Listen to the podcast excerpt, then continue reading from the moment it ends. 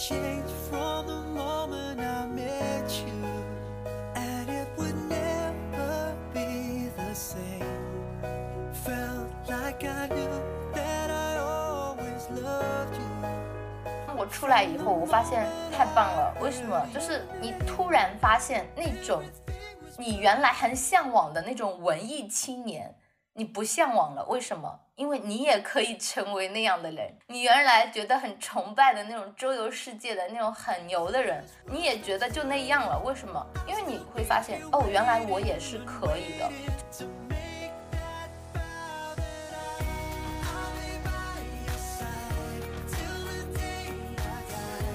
大家好，我是一言教师编八年辞职，一个想成为作家的小镇女孩，刚刚结束一段短暂的旅居生活。大家好，我是百里，一个准备周游世界的准艺术家。我也刚刚结束一段旅居生活。OK OK，还是重新按我们的流程来啊。经百里一言，找寻真实自我，听墙里墙外，纵享自由人生。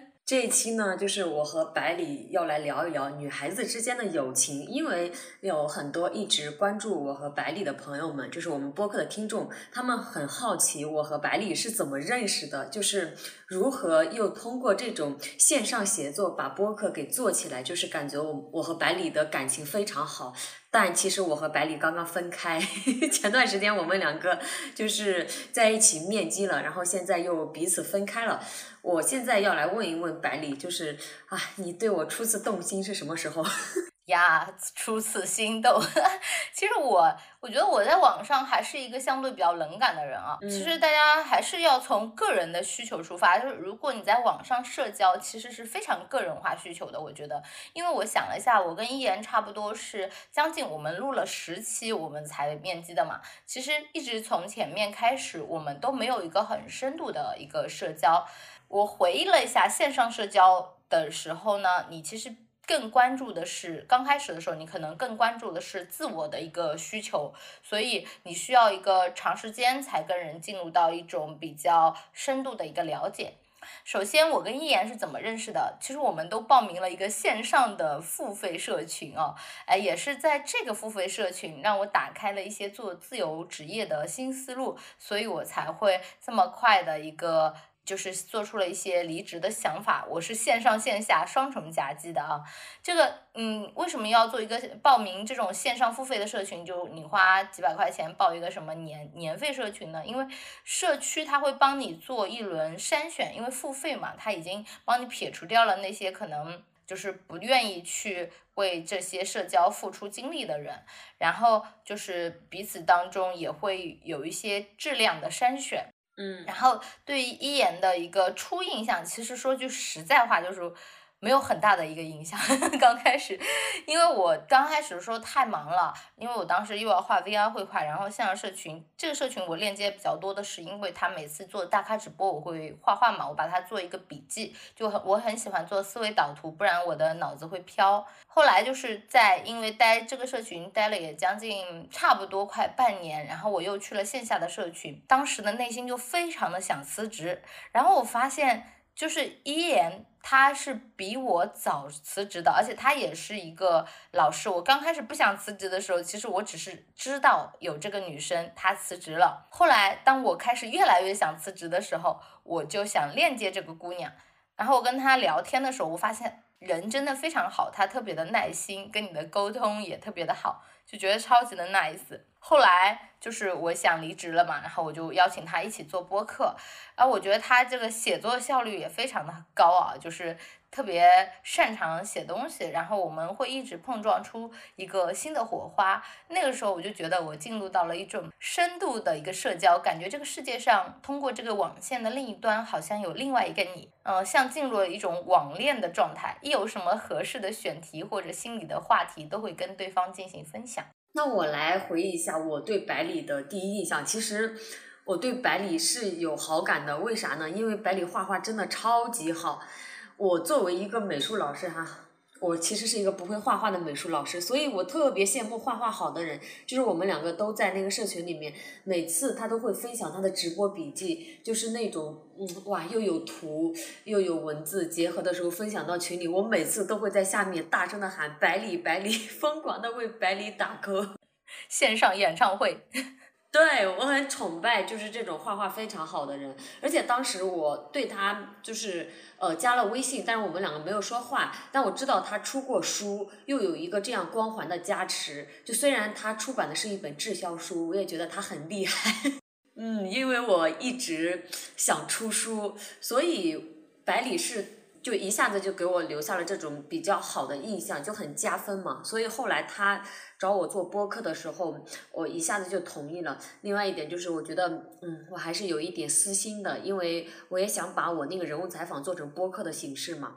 然后后面就和百里我们一起先做了墙里墙外，后面我也把我的人物采访就是做成了播客的形式，并且百里一直在给我给我一些建议，包括今天我们录这期播客的时候，他还说，哎，你可以怎么做怎么。对我是一个一看到有好的一个东西的人，我就会想要分享给对方的。是的，是的，所以接下来就是我和百里面基了。在面基的前面，其实有很多的铺垫，比如我们聊播客，呃，就是百里说还让这个呃 我们的听友给我投票，让我要不要出去过年，对不对？因为我每年都在村子里过年，呃，就是百里一直怂恿我出去。他问我一言，你到底什么时候才能离开村子？嗯，因为一言给我的感觉是，他是一个。嗯，能读万卷书的人，就是因为他又写作又会看很多书，这点对我来说是很重要。我有点静不下心来看像他那么多的看书，但是我就是行万里路的那种人，所以我就喜欢做一些线下更深度的社交，然后让我自己去学到更多的东西。嗯，其实我有时候也会看书，那我会觉得看书跟行路它是不一样的，所以我会一直希望一言他能够。出来去见到一个，就是我看到的一些不同的人生，像数字游民这些。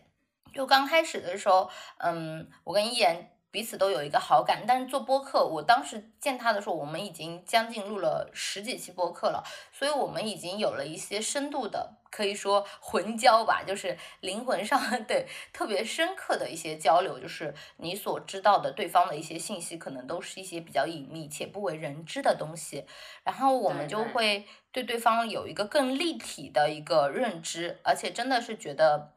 这样的情感很难得，那所以在年后的三月份，我当时回到了，我当时我说我离职有两个原因，一个是线上加入了这个社区，还有一个就是线下我一直游走在数字游民公社嘛，然后我回到了当时湖州安吉的那个公社，然后我觉得我可以请一言过来玩，他不是一直离职却没有出门嘛。然后一眼犹豫了再三，你知道吗？他终于答应了。当然，他答应也不是为了什么过来玩啊，是因为他还有几个活动都围绕着我们这个长三角的一个地域，所以。我给他混到了一个月的房子。我还记得第一次见面的时候啊，当时一言来了，然后我走到了门卫处啊，我出门去迎接他。我看一个女孩就弯着身子在跟门门卫填表格，就远远的看着。哎呀，心里当时就在想，这应该就是一言了吧？我的天，当时的感觉还好忐忑，有一种要见男朋友的感觉。嗯，然后一眼一回过头，我当时的感觉就是。哎呀，这姑娘长得真俊啊！这明明比视频里好看很多嘛！我当时唯一的感受就是，天呐，你这视频怎么把你拍丑了呀？明明真人更好看。天呐，我要笑发财了！因为那一天就是我们见到我们共同的朋友东东，他不是先见到我的吗，然后我把他带回 DNA 的，他见见我的第一面也是这样说的，他说你明明比视频里很好看呀，然后。我觉得你真的是，哎，这是技术问题吗？为什么你的视频 颜值差这么多？没事，别人可能需要美化自己，我需要丑化自己。嗯，也是，丑化让人有亲切。对，不要对我有有颜值有太高的期待。那其实我对百里的一个感觉，就是因为我们两个之间有过前期的了解，已经有了感情铺垫，并且呢，我们有着相似的这种。呃，背景以及一些成长经历，所以很容易共情，以至于我们那天在真正的见面的时候真的没有任何的尴尬，就很自然而然的自来熟。呃，在这里我不得不插播一句，为什么我们有那么多的，就是能够 get get 到彼此的点？包括刚刚我和百里在录播客的时候，我现在不是在老家嘛，我就冲着楼下对我妈喊了一句。我我说妈，一会儿你小点声音，我要在楼上录音。百里直接在那边讲，他说一言，你有没有发现，就是农村人说话声音特别大。对，因为农村的那个层高很高，就是农村那种自盖房，你知道吗？就是很那个面积又大又很空旷，就是你常常要呼唤另外一个人的时候，你要在村头换到村尾，对吧？小时候的时候，然后我妈你知道吗？她就我当时我记得我住在四楼，我们家又是那种很厚厚的那种石头房，我住在四楼，她一定要在一楼就扯着嗓子喊我，你知道吗？她还跟我说以后要是嗓子坏了，然后什么开刀的话怎么怎么地，然后我就明我就很郁闷，我在心里想。我们明明有电话，你打个电话不就好了吗？哎，其实我我家里也是，就是每天早上我爸爸和我奶奶起的特别早，就会啊各种嘈杂的声音，哎，就就很吵闹，而且对，而且你有没有发现有一点，就是万就这种情况，就当妈他们一开始吵架的时候，我妈就会觉得，她明明觉得她没有在吵架呀，她就是普通的说话呀，是的，可是正常人听起来就是你好凶哦。是的，是的，而且就是这种会没有边界感，他不会觉得这对孩子会造成干扰。嗯，如果你又是读书型的话，那干扰太大了。我可能就是因为如此，所以我才没有考上清华。那我也找到我没有考上北大的原因了，家庭干扰太大，真的就很吵。但是哎，没办法，这可能就是我们的生长轨迹就很相信相近，所以导致我们俩，哎，我我发现我们俩的妈妈的性格还可能挺像，就就是那种大嗓门，然后开朗的农村妇女。所以这造成了什么呢？这造成了我和百里的嗓门也很大，确实不小，咱俩真是太像了。对，而且我们俩真的就是那种频率超级像的那种。虽然就是我们网上很熟悉，我也很社牛啊，但是其实我这个人是真的到了真实的相处里面，因为我一个人其实住了将近十年，我其实是不太适应跟另外一个人长期绑定在一起、粘在一起的。就在依然没有来那个社群之前，就是没有来那个数字游民社区之前，我一直是属于。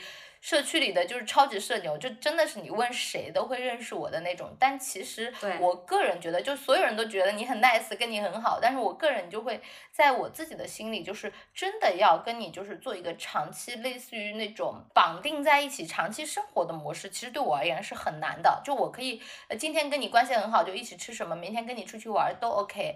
但是我不喜欢就是一直跟一个人一粘在一起，就我我不习惯。所以我一般就是刚开始。会相处的很好，但是过一阵子我自己会腻，就是我会去接触新的人。哦，其实这么说着好像感觉很花心，但其实不是这样的，只是只是我不太习惯，就是我会觉得稍微要保持一点距离。但是当时跟一言待了几天的时候，其实我那个逃离感又出现了，你知道吗？就是我觉得呃好像也有点难受。哎，我因为我每天 跟一言就是我们俩一起出去遛弯、散步、吃饭干嘛，然后我觉得。大概我跟一言当时处了大概三五天的时候吧，我我的那个感觉又出现了，就感觉我们俩 要谈恋爱，但其实，但可是这一次我的那个感觉就很快的消化掉了。原来人如果对了，就是你的场域对了，就真的有这种效果。嗯，可能我们不是同一个房间，所以保留了一点空间。就我跟一言是我们一块儿待会儿做饭，对吧？基本上一言是做饭，然后我洗碗，后面加入了几个小伙伴一起。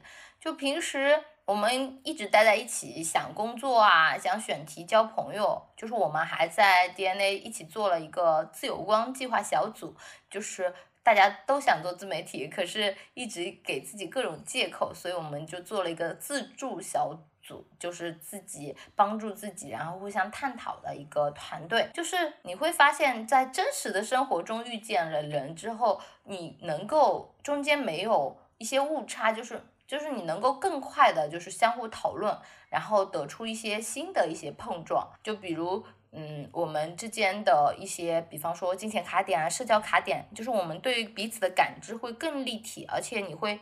有更多的想法去做一些更有意思的事情。哦，其实这一点我有相同的感受，在这里我嗯，就是和我其他朋友也讲过，我特别感谢，就是遇见百里，他其实是帮我突破了一些身体上的不自信呀，一些金钱卡点，真的有在让我往前拉了一步。为什么会有这种感觉呢？因为我以前是一个特别在意呃别人的看法和感受的人，但百里就一直告诉我，呃，你要先把自己的感受放在第一位，按照你自己的节奏来。呃，他就是说不要为任何人去改变你的节奏。其实这一点对于我这种。人来说特别重要，因为我是一个特别喜欢把别人的感受放在第一位的。呃，包括有一次我朋友来找我嘛，就是我也想参加，就是呃 DNA 社区的一个活动，那个时间点就和我朋友来找我的那个点点冲突了，然后我就没有参加。然后百里当时说了一句话，他说：“诶。”那为什么不能让你朋友等一会儿呢？在我脑海里，其实我不会出现这种概念，就是说我要按照我自己的节奏来。当然了，就是我和百里也会有磨合的时候，意见不一致的时候。比如我刚到那里的时候，我们俩刚见面，每天一起跑步呀，一起做饭呀。我们跑步的路上，我录了很多和百里在一起的 vlog，然后录的时候，百里很开心，就我们两个自然而然的谈着话。但当我把这个视频剪出来发布的时候，哦，百里给我打电话让我删除视频。其实我我当时以我对百里的了解，我以为就是哎。哦，他已经同意我录了，所以也会同意我发布。我我就是这样的，我记得特别清楚。那一次他给我打电话让我删视频的时候，我心里其实是很不舒服的。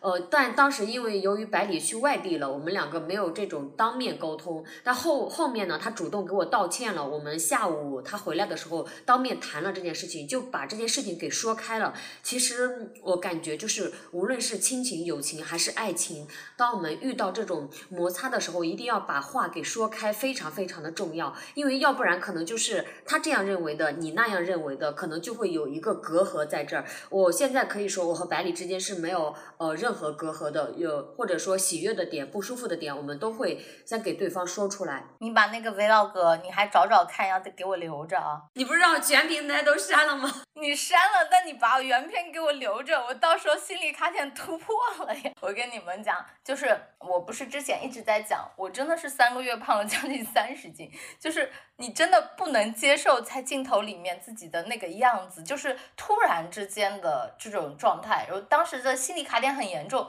但是这种卡点啊，就是你因为我的性格一直是很开朗的，我从来不知道我会有这种卡点，直到有一天一言发出了这个视频，然后我原来的同事看到了，他过来跟我说的时候，我当时突然觉得我不能接受了，你知道吗？所以我就跟一言说，但是。我当时纠结了很久，我要不要讲？其实我也纠结了一会儿，但我觉得我还是得说，因为这个难受只会越来越难受。因为我当时是没有突破这个卡点的。其实我觉得很多人是因为就是很多事情，就是我们直接不说。虽然我觉得跟言说，一言也会难受，他其实花了很多力气在剪这个视频做这个事情，可是。就是我觉得，就像这就像夫妻或者感情两个人，你出现了矛盾，你吵架了，或者是这个这个这个事情其实是呃伤害到对方了，但是你要去说出来，因为这个事情如果我不跟一言讲，那这个视频它发酵之后到后期我可能会越来越难受，然后因为我一直不说，那这个事儿它就会一直扎在这儿，所以我觉得我还是去，我还是跟艺人去讲了。我讲了，虽然当时我可能会让一言也很难受，因为他毕竟花了很多力气，但是我觉得起码他不会让我，就是因为如果你不说，那这个事儿就藏在你的心里。如果我跟一言说了，那我之后我还是会跟一言道歉，因为我觉得，而且我喜欢正面的去道歉说这件事情，因为我觉得这个事情它本来就是我的问题，可是就是我给他造成了困扰，所以我一定会去把它讲出来的。嗯，所以我觉得就是，如果一言他能够接受这件事情，那当然也可以；如果不能接受，那确实是我的一个错误，所以我肯定是要跟他去说的。就是我觉得两个人去把事情说开，这个是非常重要的一种，就是一种技能吧。因为我觉得很多人就后来发现，很多人他是不讲这个事儿的。这个事儿说到什么时候呢？就是我刚刚不是在成都嘛，然后我们去一家店吃饭，他说他他们店请了一些员工，他说员工之间他们如果觉得这个人跟他性格不合，有点矛盾，你知道这个员工会做什么事情吗？他会直接辞职走掉。但去但其实这个是完全没有必要的一件事情，因为就是你们相处关系到的事情，我觉得。你把这个事情说出来，其实是让对方对你的认知更立体。就像一言说，原来百里也有卡点啊，就我原来觉得他是没有的，但其实每个人都有。而且我觉得我跟一言这种晚来的友谊，真的就很像这种迟到的爱情。对，夕阳红的感情不知道是如何发酵的。我给大家讲就是如何发酵的吧，就是我们两个在一起的时候，哎，我就突然说，哎，我中午请你吃螺蛳粉吧，然后他就立刻说，哎，那我请你喝古茗吧，就是这么默契。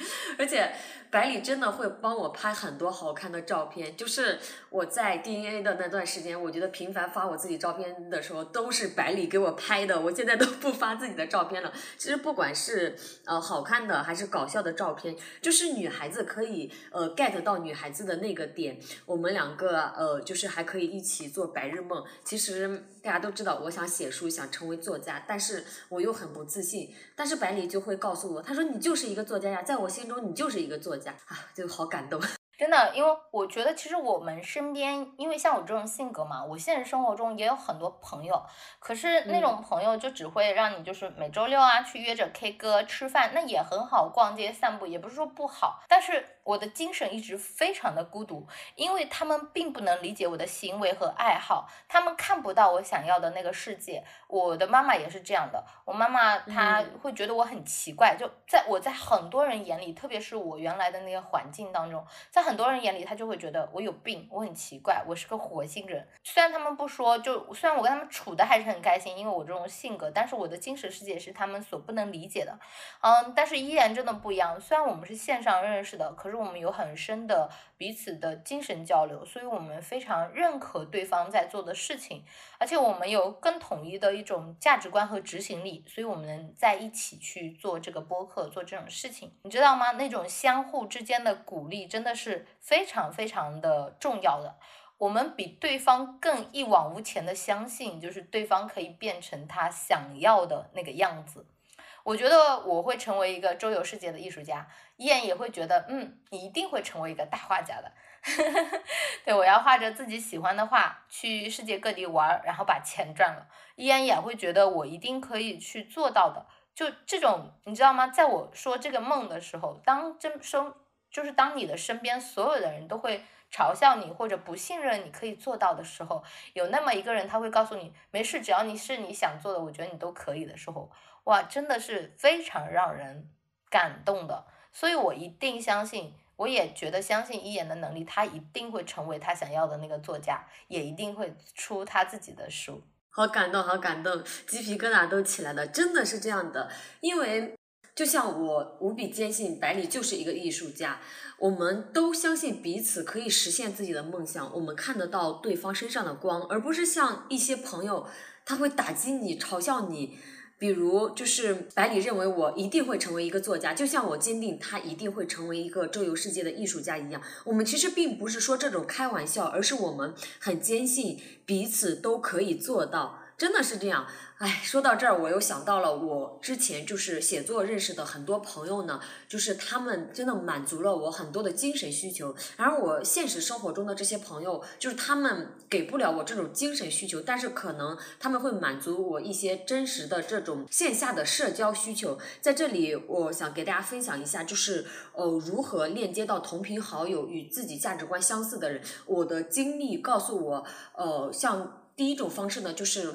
我和百里一样，然后加入这种付费的社群。其实，在这个社群里呢，因为已经经过了一轮的筛选，就有的人愿意付费，有的人可能不愿意付费，就是已经有了基础的筛选之后，可能你在这个社群里会遇到同频的人。另外一点呢，第二点就是在平台上不断的输出，不断的呈现真实的自己。不管是我以前写作，包括现在写作，还是说呃拍视频，我都是在呈现我真实的自己。我认识的同频好友呢，都是通过我的文章或者是。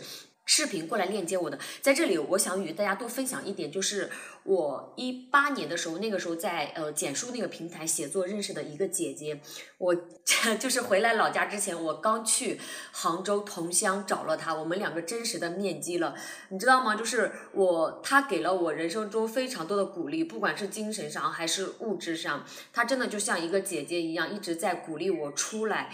呃，因为我们两个是通过写文章认识的，她真的。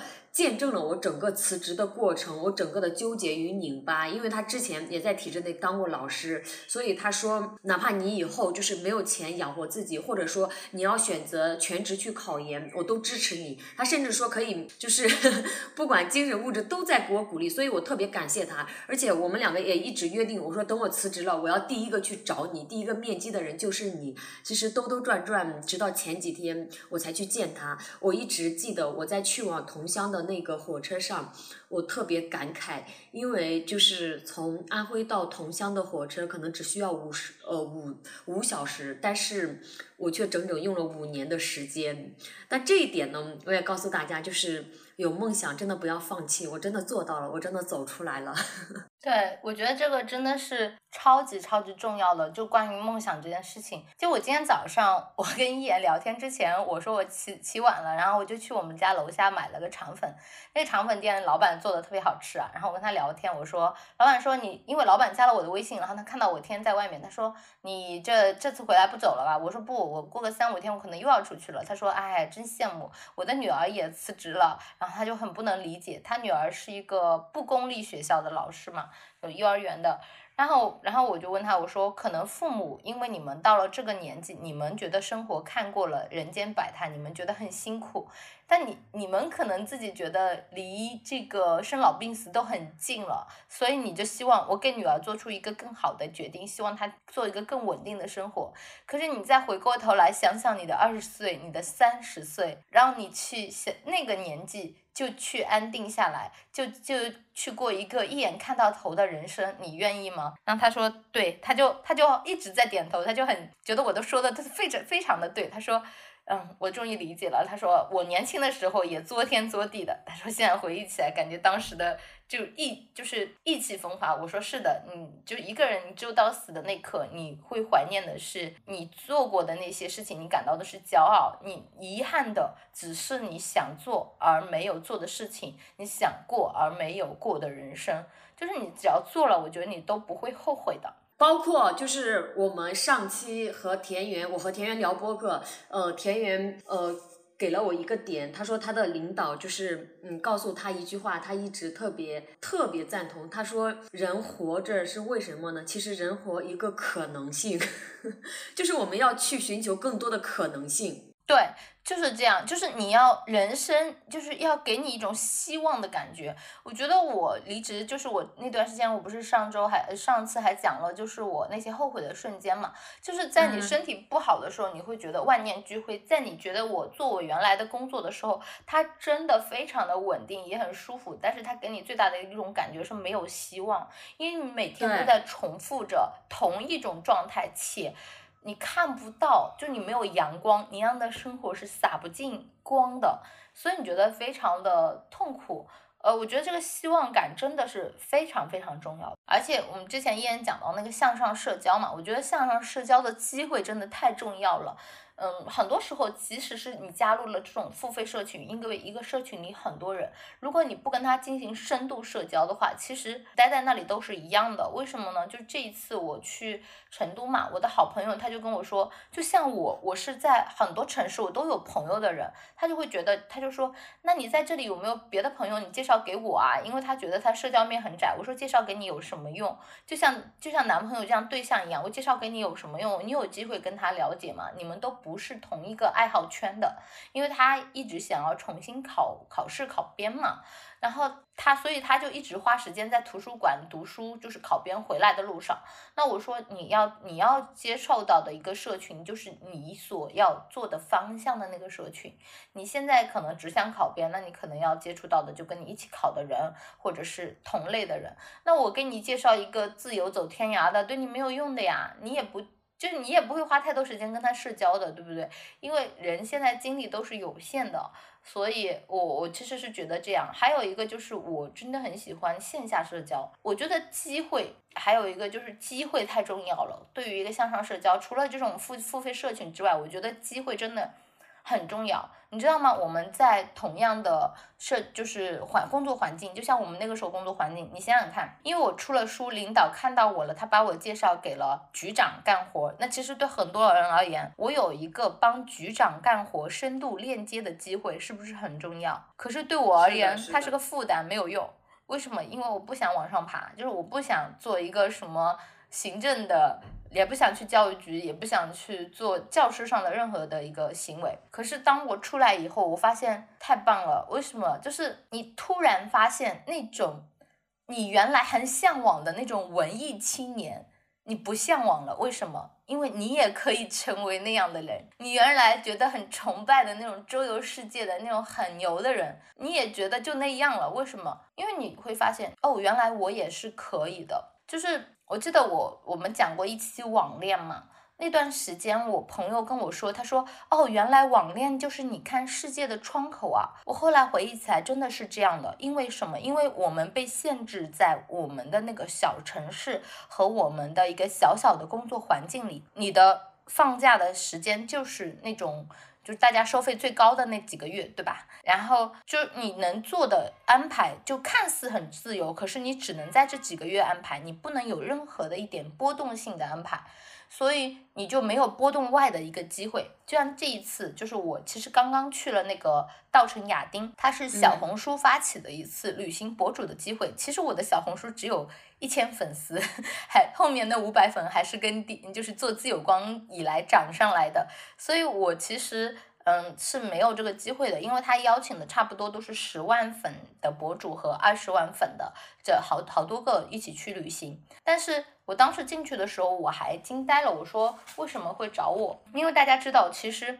我发的这个内容，刚开始我 在小红书还发了一条裸辞的，其实我觉得后面关注我的都是裸辞的，我觉得我都他说是因为我的作品，后来我才知道是一个就是这次活动的编辑，他有一次看到了我给社群做的那个插画，他觉得我的逻辑能力特别的好，所以他邀请了我做这次行动的插画插画师，呃，我可能没有是收费，但是他们以流量跟我做置换。那我其实觉得这是一个非常好的机会，为什么呢？它不是一个钱，因为今年我可能就不是说一个纯赚钱的一个状态，我是希望我 gap 能了解自己的一个职业边界，所以我当时有了这样的机会，我其实很开心。那事实证明，他真的会很开心，为什么？因为他让我学到了很多的东西，他打开了我的一个边界。我跟大家分享一下，我在这次行程当中我学到了什么，就是我发现那些旅行博主真的好拼，你知道吗？那种盘山公路上面。然后盘山公路开两个小时，他进来还在剪片子，我太可怕了，我都觉得我又要吐了，你知道吗？还那种高原，你知道吗？就还得吸氧，我觉得这实在是太牛了。然后飞机上，我本来在睡觉，我一睁开眼睛，前面那个博主还在剪片子。我的天呐，就是你真的觉得，就是跟他们比起来，我觉得我原来的工作环境和我的生活实在是太舒服了。我当时还发了一个朋友圈，我说旅行真的是太累了，跟上班比起来，上班真的是一种休息。可是，可是你知道吗？虽然你身体上是累的，可是我跟另外一个博主，那当然也有做的像他这么拼的，也有一些比较佛系。那前面做了很多探索的博主，我跟他聊天的时候，就是他就讲。他做这个账号以来，其实他的账号是不垂直的。他做了很多种探索，可是就算是他做了很多种探索，他现在的一个收入也，嗯，他已经在北京买房了，就是不一样的一个赛道。而你知道吗？像我们的就是工作，我我说过，重庆有一次发了大水，然后我去玩的时候，我拍了个照，比了个耶，但其实不是因为那个大水，因为那个大水已经退了。我只是说了这件事情，然后我们的中层领导就发信息给我说，在这种。情况之下，我不能毕业，就是我不能拍这种照，就是你的朋友圈是很被限制的。我我其实觉得，对于我们的工作而言，它很多时候它是会限制你，就是它是一种无形的限制，你能做什么，你不能做什么。就像那种文艺的周游世界的人生，就是你这辈子不可能拥有的了，除非你退休以后，对吧？所以对对，对你的感觉就是。我的天，我一辈子都成不了自己想要的那个人，所以那种想要的人就会变得特别的金光闪闪，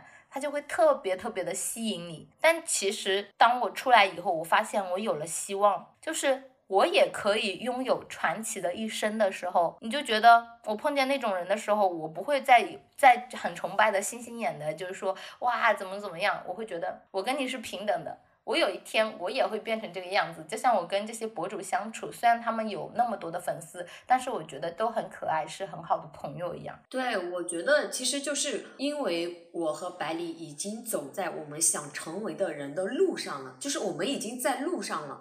但相反，如果我们两个没有辞职出来的话，那我们两个还处在一个呃观望的一个情况下，那肯定就是另外一种心态了，就可能会比较拧巴，可能就会比较向往。但恰恰其实我们都知道出来很难，这条路真的是一条非常难走的路。但我觉得我和百里的这条路，我们都是越走越笃定了。确实，我接下去，因为我特别喜欢跟人面对面的链接，或者线上的一个深层链接，所以我做了一个活动计划。我那天还跟一言说，我就说起名大使，我给这个计划叫做“不知道头像馆”。我想创造出这种完全。就是有深度链接这种世界上独一无二的话，根据这个人当时的情绪、喜欢的东西和他的一个故事，我们做一个相互的一个牵引的引导，然后就是等他画完、抒发完他的一个情绪之后，我再在这张画上画出对他的一个影响，那去做一个这样的一个这样的一个旅行的艺术项目，叫做不知道头像馆。我希望有更多的人跟我有这样深层的一个链接，也希望我的作品是有温度和灵魂的啊！这太棒了，这就像我们自己一样，我好像拥有了人生更多的可能性，只要你想，你就能做。是的，我真的觉得就是出来之后，虽然收入不稳定，虽然情况不稳定，但是我们真的收获了别人收获不到的各种探索和可能性以及体验。对，我也这么觉得。对，这也就是为啥我我们就是播客的每一次的结尾都会叫做“这里是墙里墙外，我们陪你探索人生更多的可能性”。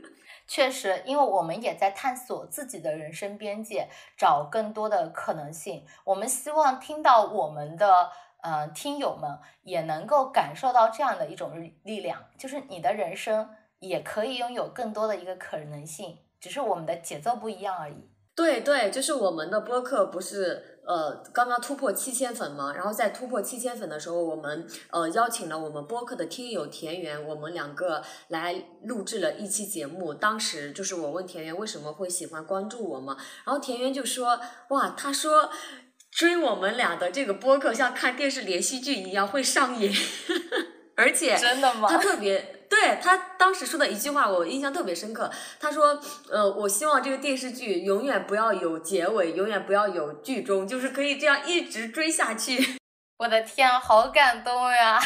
对，真的是这样，嗯，所以我觉得这就是我们做播客，然后本身所要传达的意义，真的就是哪怕可能有一些人，他们因为一些现实的因素，因为一些没有条件的支持，他们真的无法离开当下的生活，可能处在当下的一个困境之中。因为我当我之前有过类似的经历，但是呢，他可以通过听播客，可以通过读书，可能会给他一个。呃，窥探世界的窗口，我觉得这个窗口非常非常的重要，因为我之前就是有这样一个窗口，我在窗口里面看到了一束光，我不断的向上爬，然后慢慢的走出去了，以至于现在我成为了那个窗口之外的人，可能是呃被人仰望着的人，最起码我我做的事情也给他人带来了一些启发和意义。哇，你说的这个画面太棒了，我想去画成一张画。哇，赶紧画吧，我好期待你的这幅画哦！哇，我觉得好感动。对，它就是一扇窗，它就是一束光。天呐，我觉得太棒了！画出来，画出来，我们放在这个我们播客的这次详情里面。这就是给我的 KPI 呀，朋友们！必须的，画出来，我先看看有没有画出我刚刚表达的那个意境。哎呦，可能难了。这里是墙里墙外啊。让我们陪你探索人生更多的可能性。希望大家如果有什么更好的想法，也有你更想跟我们沟通的东西，加入我们的强友群，因为我们有可能会在强友群里选择一些朋友来参加我们的聊天强友记。